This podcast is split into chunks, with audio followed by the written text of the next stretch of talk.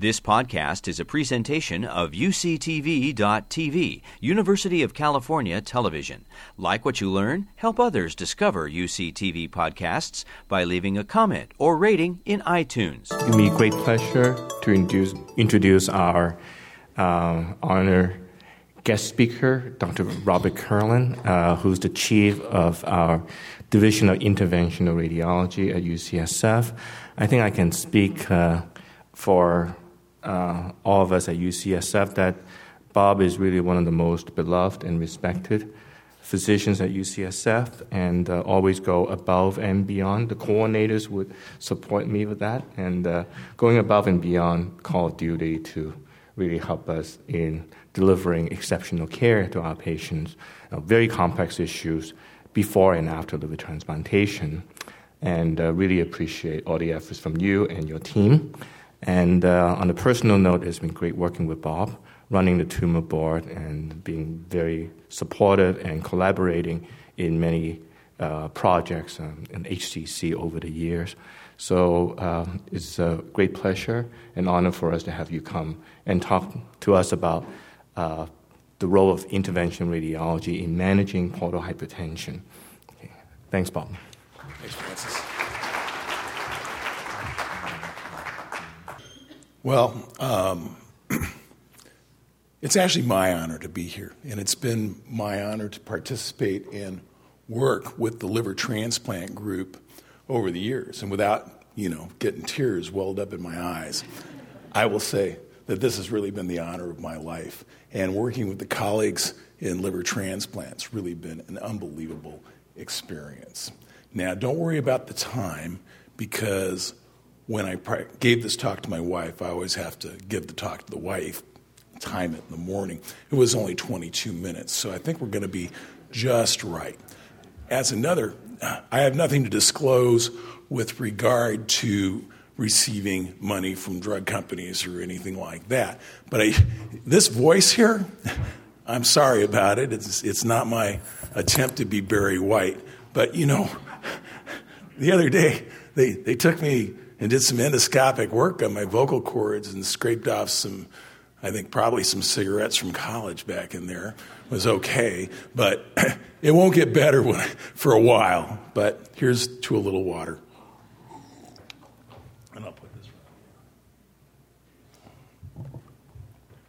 Now, the forward. I got it here, I'm sure. Yeah, here. I'm, I'm good. Great.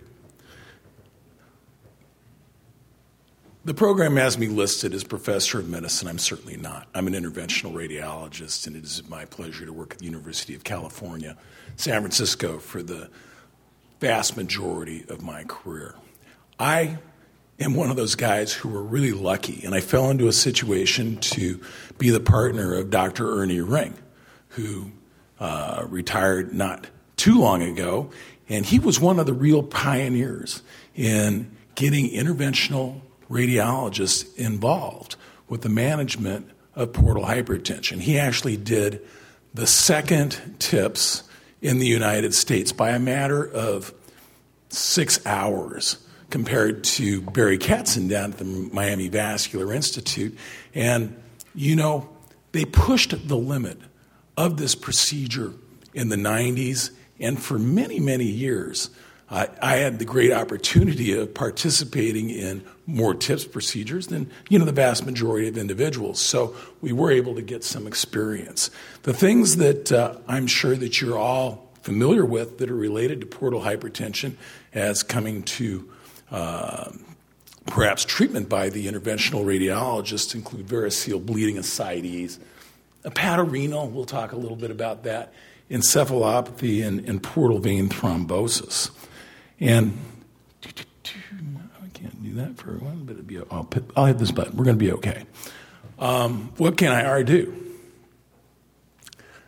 I know that most of you guys think of this. It turns out radiology, particularly interventional radiology, is not rocket science.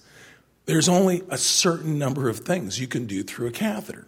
You can block something up, you can reopen something, and occasionally you can make a connection between two vessels. But that's it.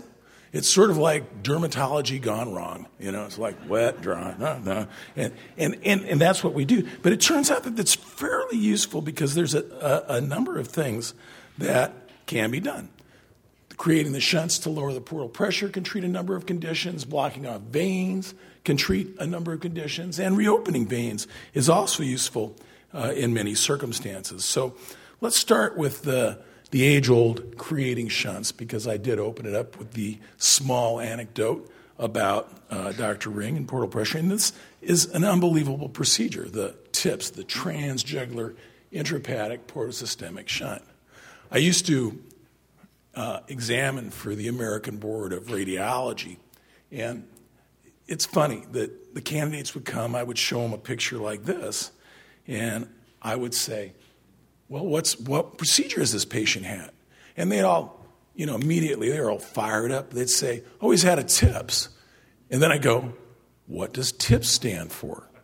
Which, you know, it doesn't seem to me too much to know what these acronyms stand for, but I'd say about 10% of them got it right. And there are other things that have come along since the advent of TIPS in the early 90s, and there's the DIPS. DIPS, okay, I never asked them what DIPS stand for because I knew they wouldn't do it, but that's the direct intrahepatic portocaval shunt. And then there's this really weirdo thing that you can do every now and then, which is a percutaneous mesocaval shunt. Fairly fancy. You got to puncture the SMV from the cave or from the outside. Doesn't happen very often. Not many indications for it. But you should know that there is a possibility to create a portosystemic shunt, even in patients who don't have a portal vein. And it's one of the options that we're occasionally required to use. Indications for TIPS pretty much worked out. I wouldn't say this is a totally mature field, but on the whole, um, there's clearly indications which are accepted and have been evaluated with level one data, and that includes secondary prevention of variceal bleeding, refractory ascites, and refractory acute variceal bleeding. Totally acceptable. When these things come along, somebody asks you to do it, you don't have to think twice. You know, that's definitely it. Now, it gets a little sketchier when you're talking about hepatorenal syndrome. Does it work? Yeah, probably, but the data certainly isn't as strong. And these other things are not as well established, but I think completely legitimate. Budd Chiari, completely legitimate to use tips in that circumstance. Hepatopulmonary, mm, sketchy, very sketchy. Uh, you know, tried it a few times. There's not a lot of papers that say, oh, this is a great thing to do, but some people suggest, suggest this is a use for the shunt. Hepatic veno-occlusive disease is essentially just Bud so we didn't talk about. Hepatohydrothorax, though, is just refractory ascites that's not diuretic responsive, that's going through holes in the diaphragm. So I just, you know, throw that in as an absolute excellent indication to create a shunt. I've got this worked out now. We're doing good. Um, there have been several meta analyses with regard to the utilization of TIPS versus endoscopic therapy for the prevention of rebleeding. And I'm just going to peel off on a little anecdote here. Um, I happen I have four kids. One of them lives with me, and he has his son and the girlfriend. They live down the hall. That's great. Um, how many of you, when you were raising your kids, thought, "I'm going to do a better job than my parents"? Yeah. Uh huh. Yeah. Well. Yeah. Sure. But you didn't have to, like, look at it because they're living down the hall. And every mistake that he thought you made when you were raising them gets like stuffed right in your face. Anyway, the reason I'm bringing this along is that my son has given his son the three basic rules of life. Rule number one, completely agree with it, is stay alive as long as you possibly can. Rule number two is don't kill anything unless it's trying to kill you. Got it? Keeps you out of jail? Good, good rule. But rule number three is the reason that I'm telling this anecdote, which is everything has a price. And everything does have a price. And clearly, even though the studies have shown us that TIPS does an excellent job in prevention of rebleeding, it does come at a cost. And the cost in this circumstance is going to be I got this worked out. Go. Is uh, encephalopathy. I'm not going to go back and do this because I'm, I'm having just a little trouble here, but I'm going to be okay. That you have a much higher encephalopathy rate compared to endoscopic therapy. And in the end, the mortality is the same. So the question then comes even though you can do this, if the mortality is the same, who do you pick to do it? Well, there's a lot of ways to prevent rebleeding. Who do you pick? My fellows, you know, we treat them really well. They know how to do almost everything.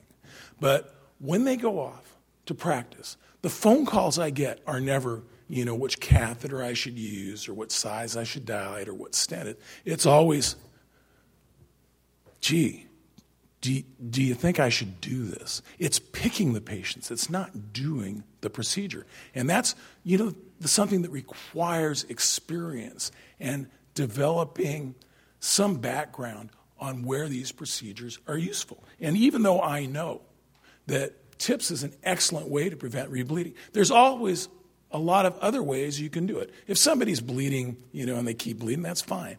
But in the other circumstance, you know, who is it better to just put them on medical therapy if they're doing okay? And it turns out there was this interesting paper uh, that came out of the Lancet. It was a long time ago. And what they showed is that when people were put on beta blockade and in some cases vasodilation therapy, that there were two groups.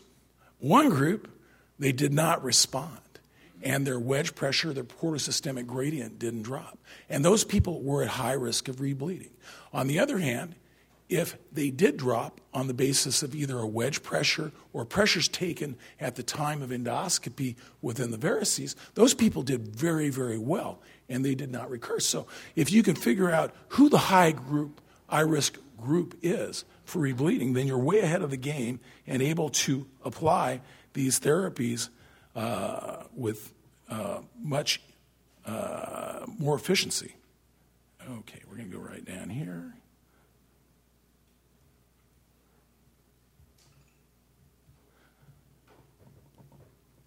So, who are these high risk patients?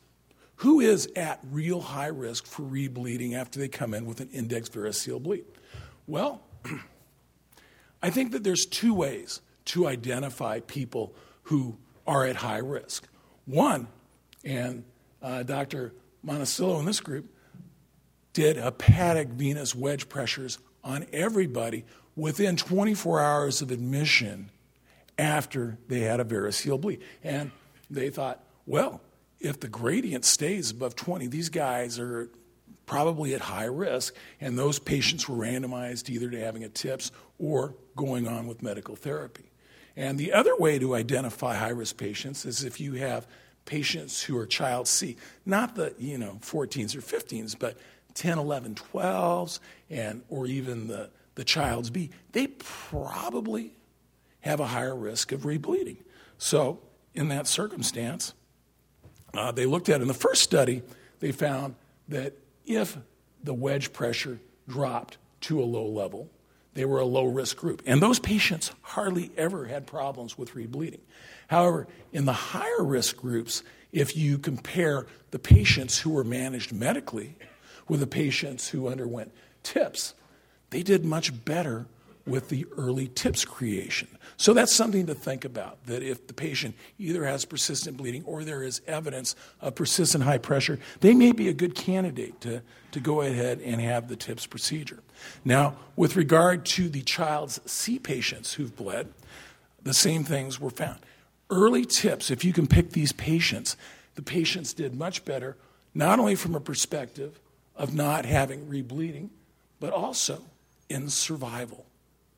Now, there's a double edged sword. Know, these patients with who are child C, they have bad liver disease, and we all know that sometimes the tips doesn't do great for the liver. But in this population with the C's, who were down there in the, the 10, 11, 12s, they did better and they lived longer. How about ascites? Everybody knows about the ascites, and it's sort of the same thing. That TIPS turns out to be real, real good in controlling the ascites and is much better than large volume paracenteses over a period of time. But it comes at a cost. And the cost in this case is encephalopathy. And again, when it drops down and you look at survival, it's the same. So most people recommend to offer tips to patients who are getting three or more paracenteses in the period of a month after you counsel them that actually encephalopathy is an issue. And some people, you know, they don't care anyway, it's fine, they'd be a little encephalopathic. But, you know, to other individuals, that's an extremely important uh, side effect of the procedure, and they can make a decision in conjunction with you of whether or not they want to pursue this type of therapy. Hepatorenal. You know, this is certainly a bad thing. It's kind of when ascites goes way wrong. And despite the fact that these curves show that there is a significant difference in the patients who received tips versus the patients who were medically managed, I want, want you to know this was a retrospective study. And I don't think these groups were controlled, and there was bias introduced here for better survival in the patients that underwent TIPS.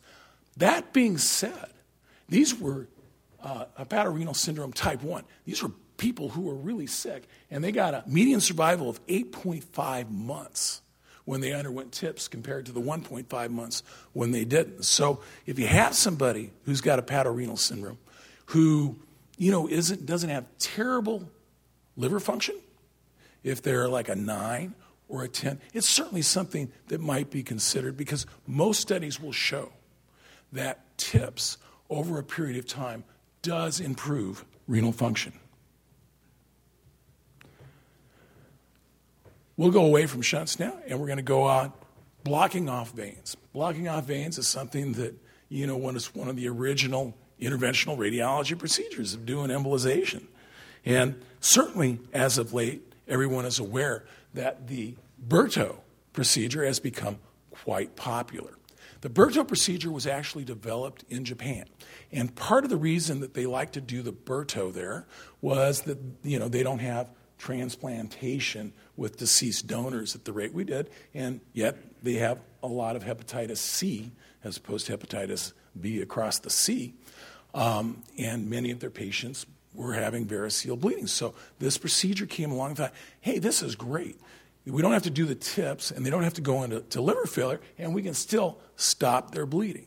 If you think the candidates have a hard trouble with what TIP stands for, you should say, well, what does BRTO stand for? And, you know, it's not sitting there. It's balloon occluded retrograde transvenous obliteration. And the great thing about this procedure is you can do it in people with terrible MELD scores. You can do it in people who have encephalopathy. And you can do it in people who have anatomic preclusions to doing a TIPS procedure or have continued bleeding after successful TIPS. I think I'm getting this down with advancing the slides. That's good. The, the indications to do the BRTO is if you have active bleeding from gastric varices in the presence, in the anatomic presence of a gastrorenal shunt, and it's not bleeding from esophageal varices, because this procedure is no good when you're bleeding from the esophageal varices. It's also been used in patients who have a history of bleeding from gastric varices, or somebody does an endoscopy and it looks like there's going to be impending bleeding you know, you can do this procedure prophylactically in patients where TIPS is generally never recommended in that circumstance because of the risk of bleeding, the risk of liver failure, and the risk of encephalopathy. The procedure itself is hard. And, you know, I, I've made my living trying to do hard things, but I don't like to do them because they're hard and stressful. But this procedure in itself requires you to take a catheter, put it down from the jugular vein, find this communication, which is usually a uh, adrenal vein or a diaphragm vein that feeds into the top of the left renal vein. You put a balloon up, and then you inject sodium sotradecol. And as originally described, then you tape the catheter in place, send the patient up to the ICU where, you know, they wait for six, eight, 10, 12 hours, depending what time of day. You blow up the balloon, to tell you honestly, because you don't want to come in at 2 a.m.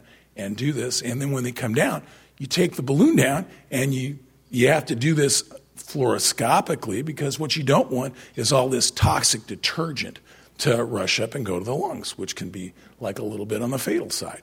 So You know, that's, that's what makes this sort of a stressful procedure. To get around that, I'm going to go here, I'm going to go here.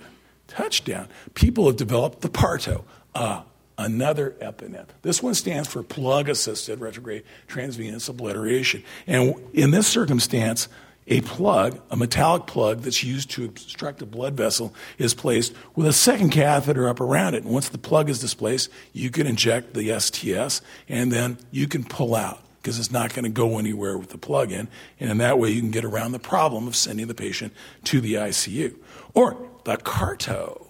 The car- this is how people get along in academics. You know, somebody's got an idea, they put a little variation on it, and they can get that published because it's different. Because CARTO stands for coil assisted retrograde thrombotic occlusion of varices. And it's the same thing as a parto, with the exception that you're using a coil rather than a plug. But you know, you can always say this has never been reported before, and get away with it. This is actually something that is useful. The BATO. The BATO is the balloon assisted antegrade thrombotic occlusion of the varices. I like this because one of the problems that you get in with the retrograde approach is if you're injecting and you actually don't fill this network of varices that's hanging out at the gastroesophageal junction, you can make things worse. If you block this vein, you're going to increase the pressure. And then, you know, if the patient's been bleeding, this might break and create massive hemorrhage. But if you're going from an antegrade approach, it's going to take your material and block it, out, and you can combine it with the BRTO, and in that way be more secure that you're obliterating the varices which are bleeding in the gastric fundus.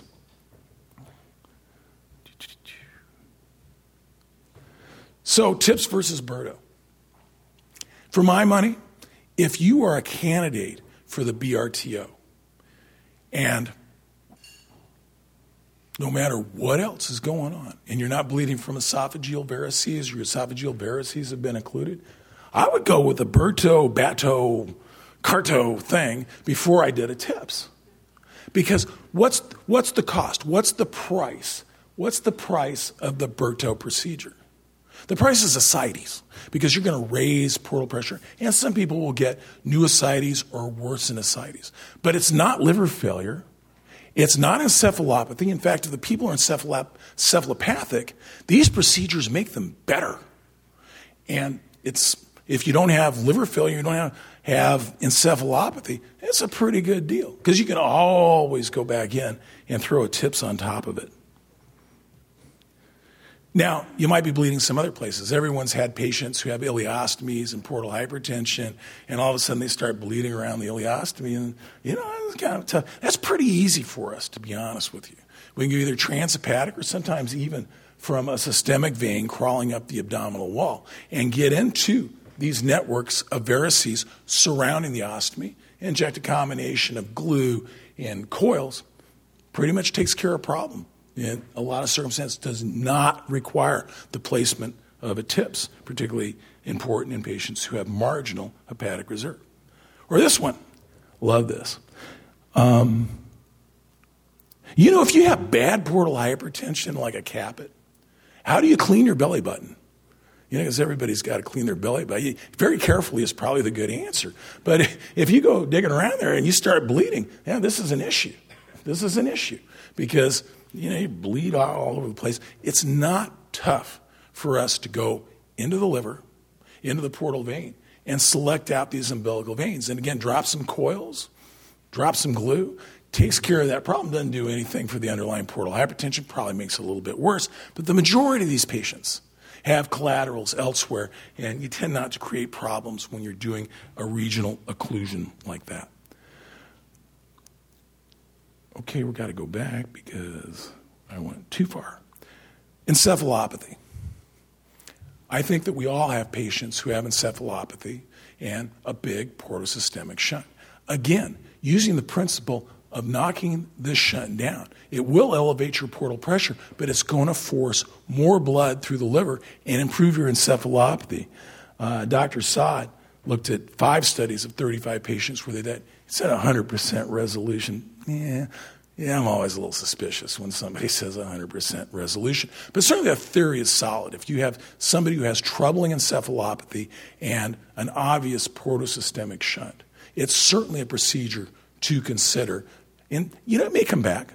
You got the portal hypertension, it's going to recruit new veins, but at least in the short term period, in the subacute period of weeks to months, you're going to be able to make that patient better by blocking up those veins. Finally, we can reopen veins. I wish I had the answer to this. I, I think we all get like at least one phone call every three, four months about somebody who's out there, usually with a hypercoagulable syndrome, who comes in and they got portal mesenteric thrombosis. And sometimes you can even throw in some hepatic vein thrombosis on the top. Bad problem. I don't know the right thing to do. I'm with the ASLD that if the patient can eat without pain, if they don't have dead bowel, anticoagulation is probably the way to go.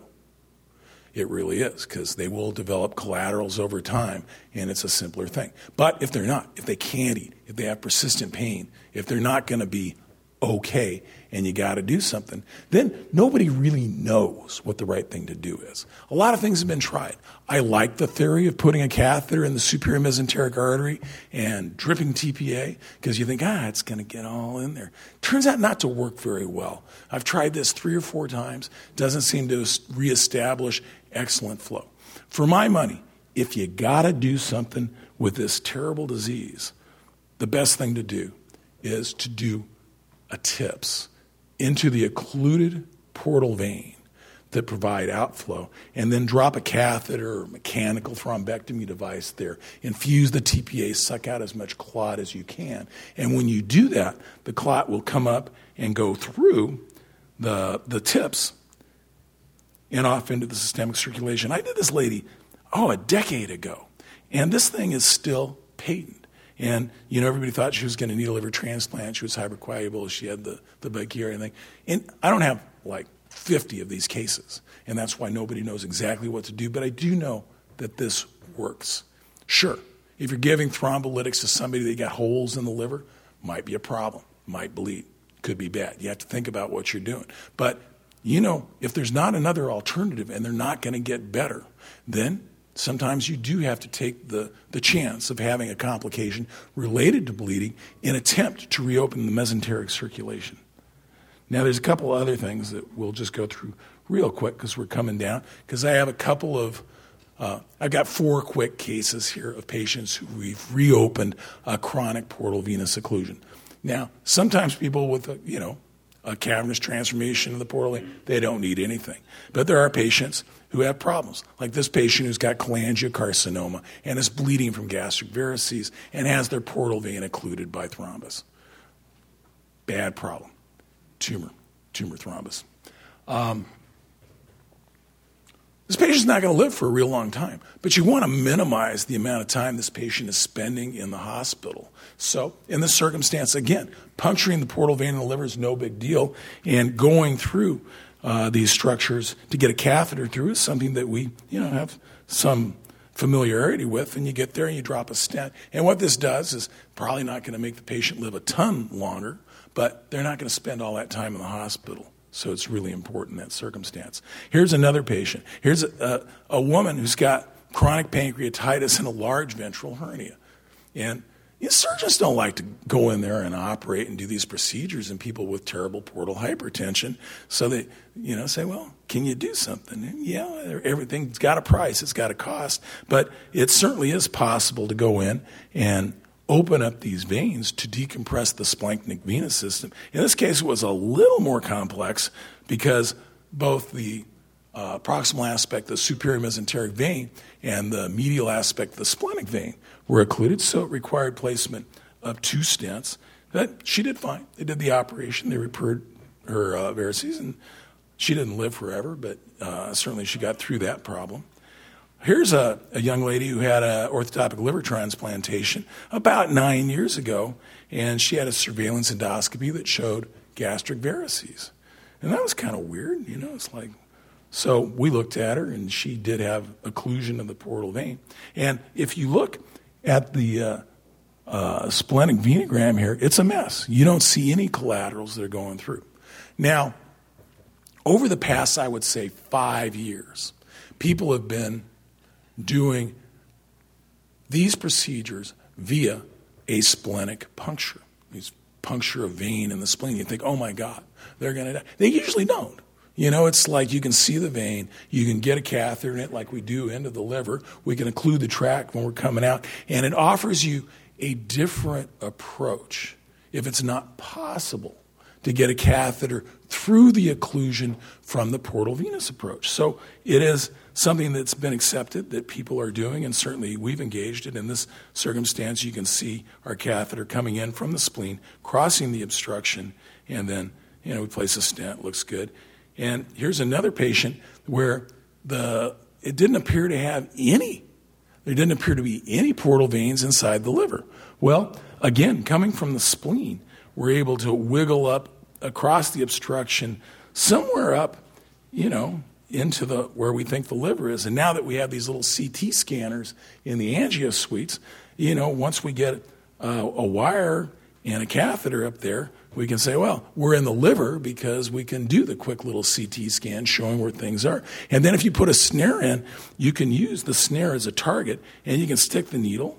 And after you do that, you can create the tips, which, of course, allows decompression of the portal venous system. It's, it's amazing. And, you know, I was old enough, we used to do splenoportography all the time. That's the way we looked at things.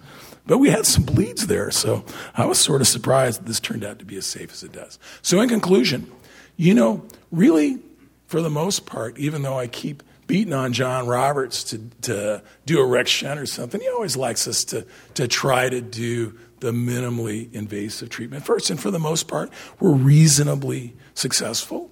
Surgery, open surgery, bypass can be used following that if that is unsuccessful. But we've been really pretty good in preventing rebleeding from varices. We've been very good in controlling that refractory ascites patients. I can't say that we have a large enough experience with hepatorenal syndrome to make any recommendations, but we certainly have been very good at uh, blocking off veins, improving encephalopathy, using the BRTO in people who have very poor liver function. And, you know, in, in some circumstances, this has been life saving. I appreciate your attention very, very much. Thank you.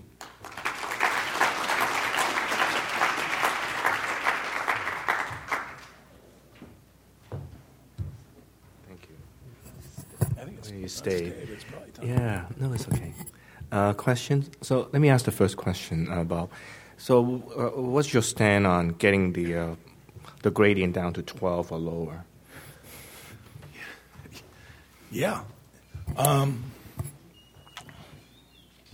I think in in bleeding patients, uh, it's really pretty important. People have the 12 number as a threshold above which bleeding is likely to recur and below which it does not. It turns out that that used to be a bigger problem when we just had the bare metal stents. But with the covered stents that are now available with the stronger backing, the vast majority of people will drop down to under 12. And our tack usually is to use a 10 millimeter stent, but only dilate it to 8 millimeters. And if the gradient is not down to a level that you want, then you put it in a bigger balloon and you overdilate it. It turns out that in, with the current technology, in the majority of cases, um, it's only about 5 or 10% where you don't drop the gradient. That being said, if I get in and I'm doing a case and all of the flow is hepatofugal, I'll put in a 12 millimeter stent and dilate it to, I'll say eight, but I usually dilate it to 10 to start because it's very few patients who will not achieve that gradient with a 12 millimeter stent. If it doesn't work, then you're going to be stuck because the only other alternative is doing a parallel tips, which is really, it's hard. It's, it's, it's a nuisance. Things are in the way, so we'd rather avoid that if we could. So uh, we have you know, some patients with refractory ascites, and uh, we did the tips. Looks like everything is open on ultrasound, and yet it's not working. I mean, the, the ascites is not getting better. I think that we're probably seeing 10, 20%. mm hmm Do you think that the, there's, there's uh, what, what, what's your, uh, can you comment on that and yeah. say anything you can do? You know, if it's initial, if it's initially and you've made the tips and you got people like the pressure actually down about eight if you're going to be treating ascites. And if it was at that level and it doesn't get better, then you got to worry that uh, maybe there's another cause for ascites. But it is true 10 to 20 percent of people do not respond to tips. On the other hand, if you have somebody and you did a tips and their ascites went away and it comes back, I don't care what the ultrasound says. Those people need a, a venographic study and usually a, a dilatation because, you know, ultrasonography, like some of the things we do, is kind of hard. And when you're doing the Doppler angles, things change quite a bit. And the clinical situation trumps any ultrasound finding with regard to somebody who has TIPS. And more likely than not, it's a TIPS dysfunction in that circumstance. Okay. All right. Thanks very much. You've been listening to a podcast by University of California Television. For more information about this program or UCTV, visit us online at uctv.tv.